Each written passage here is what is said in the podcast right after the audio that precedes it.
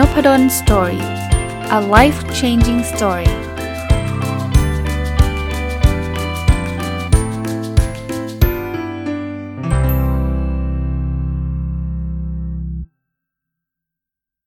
สวัสดีครับ ยินดีต้อนรับเข้าสู่ Nopadol's Story Podcast นะครับแล้ววันเสาร์นะครับ ยินดีต้อนรับเข้าสู่รายการผู้ประกอบการวันหยุดหรือ Weekend Entrepreneur นะครับเสาร์นี้ยังคงอยู่กับหนังสือเล่มนี้นะครับฟรีแลนซ์เงินล้านของคุณนวพันธ์ปิยะวรรณกรนะวันนี้ เริ่มหัวข้อนี้เลย ผมว่าเป็นหัวข้อที่น่าจะตรงกับผู้ประกอบการวันหยุด เช่นเดียวกับหนังสือเล่มนี้เขียนเรื่องฟรีแลนซ์ซึ่งอาจจะเป็นคนที่ทำทั้งเป็นพาร์ทไทม์และเป็น full-time นะ แต่ว่าเรื่องนี้เป็นเรื่องสำคัญนะคือบริหารเวลาครับ คนที่เป็นผู้ประกอบการวันหยุดผมผมพยายามลิงก์กับรายการเราด้วยนะ ผู้ประกอบการวันหยุดเนี่ยเรื่องเวลาเป็นเรื่องสำคัญมาก เพราะว่าจันทร์ถึงศุกร์เนี่ยเราต้องทำงาน full-time คือทำงานประจำของเราอยู่ เพราะฉะนั้นเราจะมีแค่วันเสาร์หรือวันอาทิตย์เท่านั้น แล้วแล้วผมก็ไม่ได้สนับสนุนนะครับ ให้ใช้ทั้งเสาร์ทั้งอาทิตย์ตลอดเวลาเนี่ยมาทำเป็นผู้ประกอบการหมด เราก็ควรต้องมีเวลาให้กับครอบครัว มีเวลาให้กับตัวเอง ออกกำลังกายอะไรแบบนั้นด้วยนะคราวนี้มาดูหลักการในการช่วยบริหารเวลากัน อันแรกเขาบอกว่าใช้ to do list to do list เนี่ยก็คือรายการที่เราต้องทำอย่างเป็นผู้ประกอบการมันหยุดเนี่ยผมผมผมลิงก์ออกมาที่ผู้ประกอบการมันหยุดด้วยนะครับ ผมก็เชื่อว่าวันเสาร์วันอาทิตย์เนี่ยเราควรจะต้องลิสต์ละ ว่าจะไปทำอะไรบ้าง 1 2 3 4นะครับหรือแม้กระทั่งวันธรรมดา ซึ่งเราเราทำงานประจำเต็มวันเนี่ยแต่หลังจากเลิกงานเนี่ยเราอาจจะต้องมีการไปซื้อของเตรียมไว้ไม่ใช่วันเสาร์เนี่ยจะทำอาหารแล้วโอ้โหวัตถุดิบยังไม่มีเลยกว่าจะทำนู่นนะบ่ายสามอะกว่าจะได้เริ่มอย่างเงี้ยก็จะเสียเวลาโดยใช้เหตุใช่ไหมฮะเพราะนั้นเนี่ยเย็นวันศุกร์เย็นวันพฤหัสเนี่ยเราอาจจะใช้เวลาตอนเย็นตอนมืดไปซื้ออะไรกลับมาเตรียมไว้อย่างเงี้ยถ้าเรามี to do list เนี่ยเราจะเราจะ สามารถบริหารจัดการเวลาได้ดีนะครับ คราวนี้ในหนังสือเขาบอก to do list มี 2 อย่าง คือระยะยาวกับระยะสั้น ระยะสั้นนี่อาจจะเป็นว่าสัปดาห์นี้ต้องทำอะไร วันนี้ต้องทำอะไร ระยะยาวนี่อาจจะบอกว่าเดือนนี้ต้องทำอะไรให้เสร็จนะครับ มันมีบางอย่างเนี่ยมันไม่ใช่ทำวันเดียวเสร็จนะมันต้องเตรียมการล่วงหน้านะครับอันที่2เขาบอกบริหารเวลาบริหารชีวิต คล้ายๆ work life balance แต่คาว่า work life balance เนี่ยไม่ได้แปลว่าเราจะต้องใช้เวลา 50-50 นะครับ มื่อกี้ก็พูดไปแล้วว่าเราต้องมีเวลาสำหรับการทำงานเพื่อไรายได้ใช่ งานประจำมาทำอยู่แล้วนะครับ งานผู้ประกอบการวันหยุดก็ต้องแบ่งมา แต่ว่ายังไงก็ตามเราจำเป็นที่ต้องมีเวลาให้กับตัวเอง มีเวลากับครอบครัวนะครับ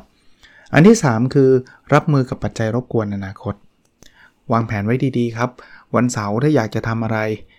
เราเราเราเราบล็อกเวลาไว้ไหม แล้วบางทีเมื่อเมื่อสัปดาห์ที่แล้วเราพูดถึงออฟฟิศเหมือนกันว่า ถ้าทำที่บ้านที่ทำทำที่ออฟฟิศมันอาจจะต่างกันอย่างทำที่บ้านเนี่ยถ้าเกิดคุณไม่ไม่ไม่ล็อกเวลาไว้เนี่ยนะเดี๋ยวเพื่อนมาหาเงี้ยแล้วคุณก็ไปนัดซ้อนอ้าวเขาเนี้ยเพื่อนมาหาแล้วคุณจะมานั่งทำทำขนมก็ใช่ที่ละคุณก็ต้องคุยกับเพื่อนใช่ไหมมันก็จะมีปัจจัยรบกวนที่เข้ามานะครับ อันนี้ก็คือสิ่งที่สำคัญคราวนี้ หัวใจของคนเป็นฟรีแลนซ์หรือคนเป็นผู้ประกอบการมันหยุดเนี่ยคือ การตรงต่อเวลาครับ โดยเฉพาะอย่างยิ่งไอ้เรื่องที่มันเป็นจริง ๆ มาได้ทุกเรื่องนะ แต่ว่าเซอร์วิสเนี่ยผมคิดว่าเป็นเรื่องสำคัญมากๆ เช่นเขานัดเรา วันนี้เสาร์เช้า9โมงไปถ่ายรูปงานแต่งงานให้หน่อย แล้วคุณแบบตื่น 10โมงเงี้ยงานก็เสียหายนะครับ อันนี้ซีเรียสและชื่อเสียงคุณจะเสียไปเลยนะ สินค้าก็ใช่ใช่ว่าจะจะไม่ไม่ซีเรียสนะครับ แต่สินค้าอาจจะส่งช้าไป 1 ชั่วโมง 2 ชั่วโมงอาจจะไม่ได้มีผลมาก แต่ก็คุณส่งไม่ทันสิ่งที่เขาต้องใช้อะเขาเอาเอาขนมเนี่ยไปเลี้ยงเพื่อนเนี่ยเขาสั่งวันนี้ คุณไปส่งสัปดาห์หน้าเงี้ยเพราะคุณบอกไม่มีเวลาทำเลยใครเขาจะสั่งคุณใช่ไหมครับเพราะฉะนั้นเนี่ยสิ่งที่ที่ควรจะทำก็คือการดู deadline ถ้าเราคิดว่าไม่ทันแน่ๆอย่าไปรับงาน อย่าไปรับงาน เพราะรับงานแบบนี้รับงานแล้ว แล้วเสียชื่อนะครับ อีกเรื่องครับเราอยากให้ตัวเราเนี่ยเป็นเป็นผู้ประกอบการวันหยุดได้ประสบความสำเร็จ แต่ในหนังสือก็คือฟรีแลนซ์เนี่ยก็คือต้องทำงานนั้นให้โดดเด่น ไม่มีอะไรที่จะโฆษณาสินค้าหรือบริการเราได้ดีแต่ได้ดีกว่าคุณภาพของผลิตภัณฑ์ของเราฮะสินค้าเราเนี่ยถ้าเกิดเราทำสุดฝีมือทำแบบเต็มที่ สมมุติทำขนมมันอร่อยมากเนี่ย คุณไม่ต้องกลัวแล้ว คุณอาจจะไม่ต้องยิงแอดใน Facebook คุณอาจจะไม่ต้องทำโฆษณาเยอะแยะครับ มันจะเป็นการพูดปากต่อปากว่าอร่อยมาก แล้วเพื่อนพูดเนี่ยนะดีกว่าคุณพูด คนคนลูกค้าพูดเนี่ยดีกว่าเราพูด เพราะเราพูดยังไงเราก็ต้องเชียร์สินค้าเราใช่ไหมขนมเราทำอร่อยฟังแล้วเฉยแต่ถ้าเกิดสมมุติว่าเพื่อนเราบอกเฮ้ยเฮ้ยแกขนมเจ้านี้อร่อยมากนี่คุณอยากซื้อ เพราะคุณรู้ว่าเพื่อนไม่มี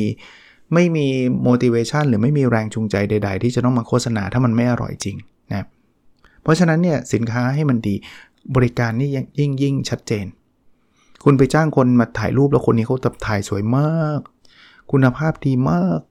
ต่อไปอะคุณมีงานคุณก็จ้างเขาอีก หรือคุณเพื่อนคุณมีงานคุณแนะนำแน่นอน ใครที่บริการดีเนี่ยเราติดใจนะเพราะฉะนั้นเนี่ยพยายามทำให้โดดเด่นด้วยด้วยเนื้องานนะครับ คราวนี้อยากจะโดดเด่น คุณก็ต้องเก่ง ไม่ว่าจะผลิตสินค้าทำขนม คุณก็ต้องทำขนมให้อร่อย ถ่ายรูปต้องถ่ายรูปเก่ง เป็นที่ปรึกษาก็ต้องมีความรอบรู้ จะสอนหนังสือก็ต้องมีความรู้ในการเรื่องที่ตัวเองสอน เพราะฉะนั้นเนี่ยเราจำเป็นที่จะต้องอัปเดตความรู้ครับ หลักการอัปเดตความรู้เนี่ยมาจากหลายช่องทางครับ อย่างแรกเขาบอกเป็นสมาชิกแหล่งข้อมูลสำคัญและเป็นประโยชน์ คุณอยู่ใน field ไหนเนี่ยคุณไปรู้ฮะ field นี้เขามีกลุ่มไหนเป็นสมาชิกกลุ่มไหนที่เขาจะอัปเดตข้อมูลกันตลอด อันที่2นะครับเขาบอกว่าถ้ามีอีเวนต์ถ้ามีงานเนี่ยอย่าลืมไปแจม อย่าลืมไปจอย ใครทำงานอยู่ในแนวแบบบริหารบุคคลเนี่ยมันก็จะมี conference หรือว่ามีการประชุมทางด้านการบริหารบุคคลเป็นหลัก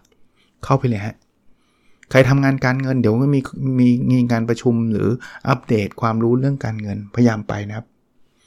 อันที่ 3 คุยกับคนอื่นๆมาก ถ้าเราไม่คุยกับคนอื่นเราไม่รู้หรอกครับว่าตอนนี้โลกไปถึงไหนแล้วนะครับไปไปคุยกับอาจารย์ ไปคุยกับวิทยากรด้านอื่น ไปคุยกับกูรูด้านนู้นด้านนี้ อันที่ 4 ครับ คุณคุณต้องพยายามเป็นผู้เชี่ยวชาญในเรื่องที่คุณถนัด ความพยายามเป็นผู้เชี่ยวชาญ คือการให้ความรู้ต่างๆ ในในในช่องทางมีเดียโซเชียลมีเดียเช่นนะ คุณถ่ายรูปเก่งเนี่ย คุณลองทำบล็อก ทำเพจขึ้นมาสอนถ่ายรูป ไม่ต้องไปกลัวนะฮะว่าคนที่แบบเก่งกว่าคุณเขาจะมาดูถูก เขาไม่มาอ่านบล็อกคุณหรอก เขาไม่อ่านเพจคุณหรอก แต่อย่างน้อยๆเนี่ยคุณถ่ายรูปมีความรู้เหนือกว่าคนอื่นเนี่ยแชร์เรื่องพวกนี้แล้วคุณจะโดดเด่นขึ้นมาครับคนก็จะจำคุณได้ว่าอ๋อคนนี้เหรอที่ทำเพจเรื่องนี้ไงนะอย่างเงี้ยจะจะจะมันจะมีกลุ่ม follower กลุ่มที่เขาติดตาม แล้วเขาก็อาจจะมาขอความรู้คุณ inbox มา คุณก็ตอบเข้าไป อันนี้ผมว่าแบบนั้นแบบนี้นะ อันนี้อันนี้เป็นเป็นข้อดีนะครับ แต่ข้อควรระวังก็มีคือไม่ใช่ไปถึงปุ๊บขายของอย่างเดียว มาเปิดเพจมีแต่โพสต์รับจ้างถ่ายรูปรับจ้างถ่ายรูปคู่เขาไม่อยากอ่านเพจแบบเพศนี้นะเขาอ่านมาสักพักมันเป็นสแปมอะมันเป็นขยะ เพราะนั้นต้องต้องระวังตรงนี้ด้วย ถัดไปครับ ท่องเว็บลองไปดูเว็บหาข้อมูลที่เกี่ยวข้องกับงานครับ ที่ไหนเขารับสมัคร คนถ่ายรูปรับจ้างถ่ายรูป รับนู่นรับนี่ลองไปดูฮะแล้วมันไม่ใช่เว็บหางานอย่างเดียวนะ มันเป็นเว็บที่อาจจะมีฟอรัมมันอาจจะมีเทคนิคมีแนวคิดต่างๆ สุดท้ายครับเราต้องมีความรู้เรื่องคู่แข่งด้วย ใครทำอะไรที่ไหนยังไงเฮ้ยคู่แข่งเขาทำอันนี้เฮ้ยเจ๋งเว้ยกูได้เดียวเว้ยไอ้นี้ใช้ได้เว้ยเฮ้ยอันนี้มันทำอย่างนี้เออเฮ้ยเราไม่ไม่ค่อยอัปเดตแล้วเนะเขามีวิธีการถ่ายรูปแบบใหม่เฮ้ยเดี๋ยวนี้เขามีกล้องแบบนี้ด้วยเหรอศึกษา ดูจากคู่แข่งนะครับทำแบบนี้เนี่ยเราจะเป็นคนที่ up to date อยู่เสมอ เราจะเป็นคนที่ทันสมัยอยู่เสมอนะครับคราวนี้เวลาเราเป็นในหนังสือเขาบอกเป็นฟรีแลนซ์เนี่ยมันไม่มีเพื่อนในออฟฟิศอันนี้อาจจะไม่ได้ตรงกับการเป็นผู้ประกอบการวันหยุดซะทีเดียว เพราะว่าผู้ประกอบการวันหยุดเนี่ยวันจันทร์ถึงศุกร์เรามีเพื่อนที่ออฟฟิศอยู่ แต่พอเป็นฟรีแลนซ์แบบ full-time เนี่ยคุณอยู่คนเดียว แต่กระนั้นเนี่ยเรื่องนี้ก็อาจจะสำคัญเหมือนกัน เพราะว่าบางทีนะ ตอนทำงานวันวันจันทร์ถึงศุกร์คุณก็อาจจะไม่ได้มีเพื่อนฝูงเยอะแยะก็ได้นะ แล้ววันเสาร์อาทิตย์คุณก็มาทำแต่ก่อนคุณอาจจะไปนัดคุยกับเพื่อนนู่นนี่นั่น เที่ยวนู่นเที่ยวนี่ แต่ว่าเดี๋ยวนี้เนี่ยคุณก็ต้องแบ่งเวลามาเป็นผู้ประกอบการมันหยุด เพราะฉะนั้นเนี่ยมันยังมีความเหงาความโดดเดี่ยวอยู่บ้าง มาดูเทคนิคที่หนังสือเล่มนี้เขาแนะนำครับว่า ถ้าเราเป็นผู้ประกอบการมันหยุดหรือเป็นฟรีแลนซ์แล้วเกิดมีความเหงาเนี่ยทำไงดี อย่างแรกครับ โทรคุยกับลูกค้าหรือเพื่อนร่วมงานเดิมบ้าง อะลูกค้าเนี่ยถ้าเราไม่แต่ไม่ใช่ว่าเขามาซื้อเราครั้งเดียวอยู่ดีถือวิสาสะเอาเอาโทรศัพท์โทรไปคุยเล่น อย่างนี้ไม่ใช่นะ อย่างนี้มันละเมิดความเป็นส่วนตัวเขานะครับ แต่จะมีลูกค้าบางคนบางกลุ่มเนี่ยที่เขามาเป็นขาประจำเราเขาสนิทกับเราเขาแลกเปลี่ยนความรู้คุยกันคือคือพอจะมีโมเมนต์ที่มันบอกสนิทกันพอสมควรเนี่ยคุยเขาได้ครับ หรือเพื่อนเพื่อนร่วมงาน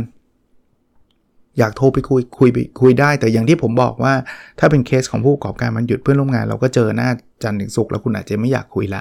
นะครับ อันที่2ครับถ้าถ้าเบื่อมากก็หางานอดิเรกทำอย่างผู้ประกอบการมันหยุดเนี่ยทำวันเสาร์ละวันอาทิตย์นัดเพื่อน วันอาทิตย์ไปตีแบดกัน ไปตีกอล์ฟกัน ไปเดินเล่นกันไปเที่ยวกันใกล้ๆ อันที่3อันนี้อันนี้ช่วยได้เยอะนะครับ เลี้ยงสัตว์ ใครที่ทำงานอยู่ที่บ้าน มีสุนัขมีแมว หรือมีสัตว์เลี้ยงอื่นๆนะครับ ก็ก็ลองดูครับพิจารณาดู แต่ต้องเป็นคนรักสัตว์นะ ไม่ใช่ว่าไม่รักสัตว์แล้วเลี้ยงสัตว์นี่เครียดเลยนะฮะ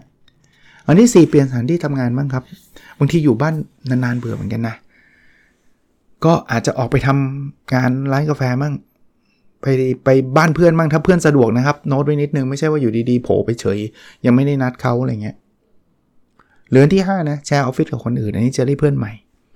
อย่างคราวที่แล้วเราพูดถึงการการเลือกออฟฟิศนะว่าผู้ประกอบการมันหยุดเนี่ย เราไม่จำเป็นต้องทำที่บ้านนะ เราไปทำ co-working space ไปทำที่ออฟฟิศ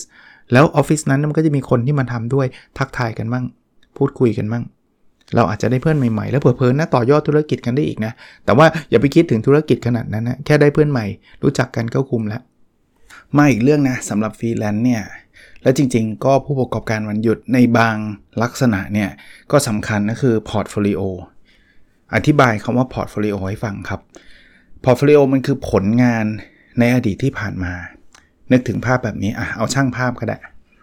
สมมุติว่าเราจะจะไปจ้างช่างภาพคนหนึ่งเนี่ย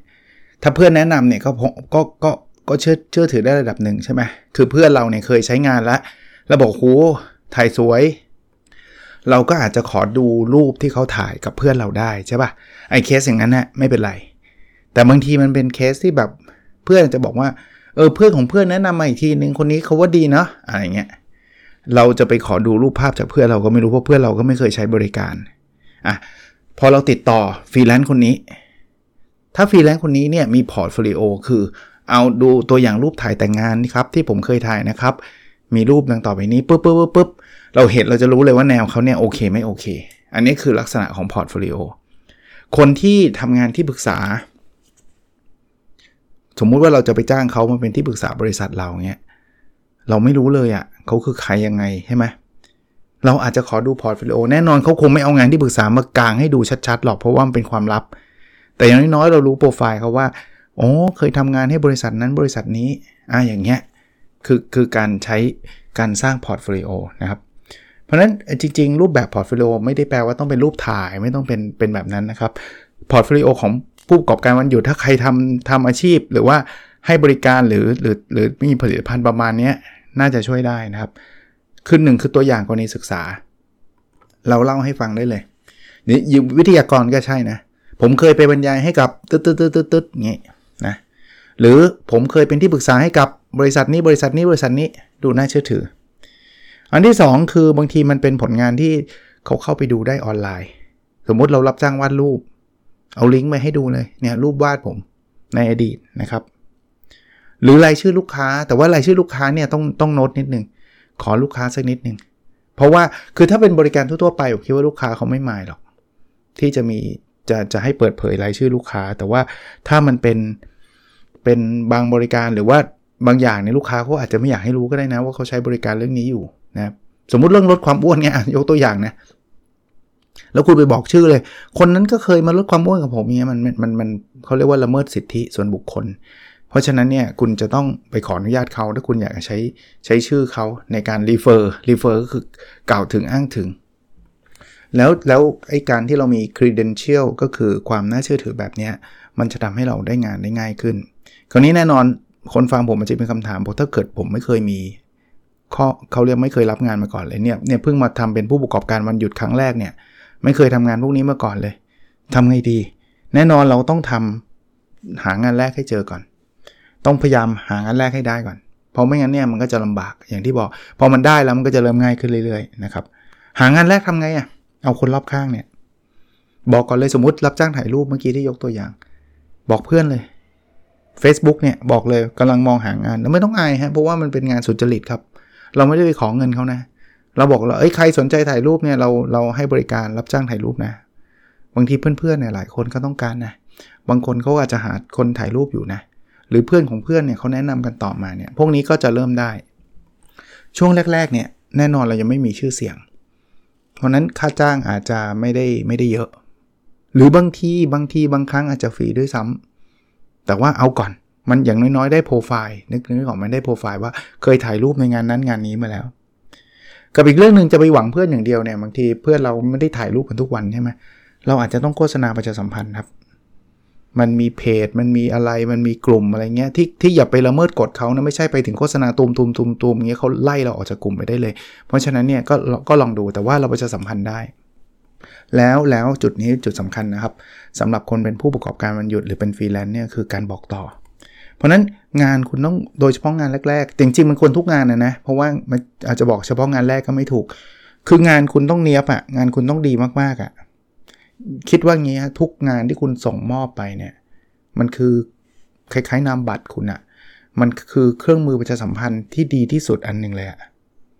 นอกจากงานดีแล้วนะ ทุกอย่างต้องเป็นมืออาชีพ เข้าใจคำว่ามืออาชีพไหมทุกอย่าง deadline เป็น deadline ส่งก่อนส่งทันเสมอ มีปัญหาตอบรวดรวดเร็ว ราคาก็อย่าให้เวอร์วางอลังการจนกระทั่งคนแบบโหยไม่ไหวว่า แต่ก็ไม่จำเป็นต้องต่ำติดดิน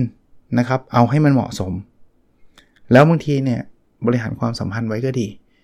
คือบางทีรับงานแล้วเราอาจเขาอาจจะมีอะไรยังไง คุณอาจจะไปพูดคุย คือคือก็อย่าอย่าไปลุกล้ำความเป็นส่วนตัวเขามากเกินไป ไม่ใช่แบบไปไป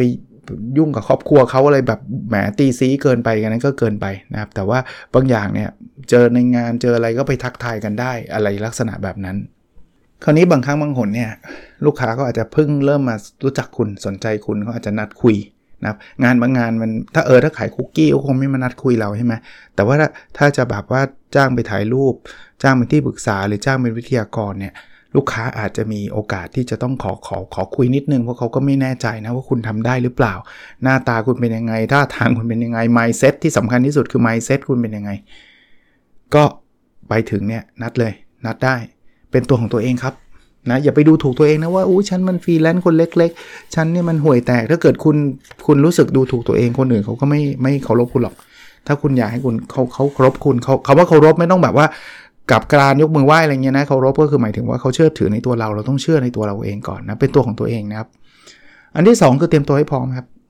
ไม่ใช่ไปถึงไม่รู้อะไรเลย อะไรก็ไม่รู้คุณคือใครเหรออะไรเงี้ยบริษัทคุณอะไรยังไงไม่รู้เรื่องเลยไม่เตรียมตัวมาเลยเนี่ยก็ไม่ดี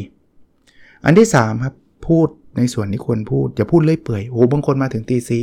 เฮ้ยเป็นยังไงโหอย่างนั้นอย่างนี้ตีแบบสนิทกันเฉยเลยใจเย็นอย่าอย่าเลื่อยเปื่อยแล้วพวกคุณไปการมงการเมืองนู่นเลยฮะแล้วเผลอๆไปไปคนละฝ้าอีกเขานี่ซวยอีก คือคุณอย่าไปพูดในเรื่องนี้มันมันเซนซิทีฟอยู่แล้วนะครับ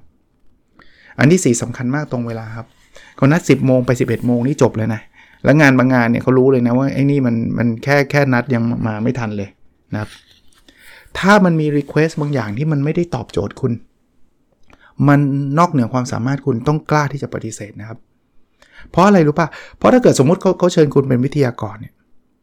คุณพูดได้เรื่อง digital marketing เนี่ยแต่เขาอยากให้คุณพูดเรื่องไฟแนนซ์ด้วยการเงินด้วยเนี่ยแล้วคุณไปรับมานะ ปรากฏว่าคุณพูดไฟแนนซ์ได้ผิดหมดเลยอะ่ะแบบคุณไม่รู้เรื่องเลยแต่คุณอยากได้ตังค์ไงคุณก็รับมาเนี่ยคุณได้นะ ครั้งแรกไงก็จ่ายคุณแหละ แต่เขาจำคุณชื่อคุณเลยนะว่าเนี่ยห่วยแตก ทั้งทั้งที่ไอ้ไอ้สิ่งที่คุณพูด 90%อาจจะดีก็ได้ digital marketing part ส่วนของ digital marketing ที่คุณคุณเชี่ยวชาญเนี่ยคุณพูดได้ดีเลย แต่อีกส่วนหนึ่งไฟแนนซ์นี่คุณไม่รู้เรื่องเลยคุณดันไปพูดเนี่ย เพราะฉะนั้นคุณสรุปเลย คุณตัดตัดตัดเขาเรียกว่าอะไรปฏิเสธเลย ว่าถ้า digital marketing ได้ครับไฟแนนซ์ผมไม่ได้ไฟแนนซ์เนี่ยอาจจะต้องอาจารย์อีกท่านหนึ่งจะดีกว่า อย่างนี้จะจะจะดีกว่ากับชื่อเสียงเราในระยะยาว อีกเรื่องเขาบอกระวังเรื่องค่าใช้จ่ายครับคือคือแน่นอนเขาอยากรู้แหละค่าใช้จ่ายเป็นเท่าไหร่ แต่ว่าถ้าสโคปยังไม่ชัดเดี๋ยวเพิ่งบอก ถ้าเกิดคุณบอกว่างานนี้ผมคิดเท่านี้ปุ๊บแล้วปรากฏว่าโอ้โหสโคปมาอีกเท่าหนึ่งอะแต่คุณไปบอกราคาแล้วเรียบร้อยว่าต้องเท่านี้คราวนี้คราวนี้ไม่เคลียร์แล้วคราวนี้คุณจะบอกขอคิดเพิ่มนี่มีประเด็นนะอ้าวคราวที่แล้วคุยกันคุณบอกเท่านี้โอเคนี่หว่าอะไรเงี้ย เอาสโคปให้ครบก่อนบอกพี่เอาสโคปตกลงอันนี้ต้องไปคุยกับเจ้านายก่อนพี่คุยกับเจ้านายก่อนแล้วเดี๋ยวมาบอกผมอีกทีนึงแล้วผมคิดราคาให้ทีเดียว ตามสโคปที่ชัดเจน บางอย่างถามคำถามได้นะ ถ้าคุณไม่เคลียร์เอ๊ะตกลงอันนี้งานต่างจังหวัดหรืองานในกรุงเทพนะครับไม่ใช่ว่าโหรับงานแล้วไม่รู้เรื่องเลย คิดว่ากรุงเทพครับนู่นครับต่างจังหวัดแล้วค่าใช้จ่ายในการเดินทางเราต้องออกเองไอ้ปรากฏว่างานที่ได้เนี่ยขาดทุนเลยฮะอันนี้ลักษณะที่ที่เราจำเป็นที่ต้องสืบสอบนะครับ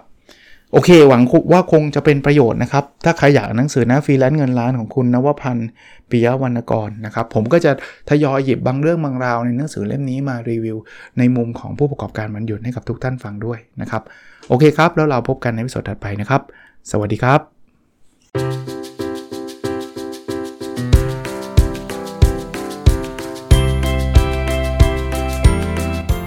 n o p a d o n Story a life changing story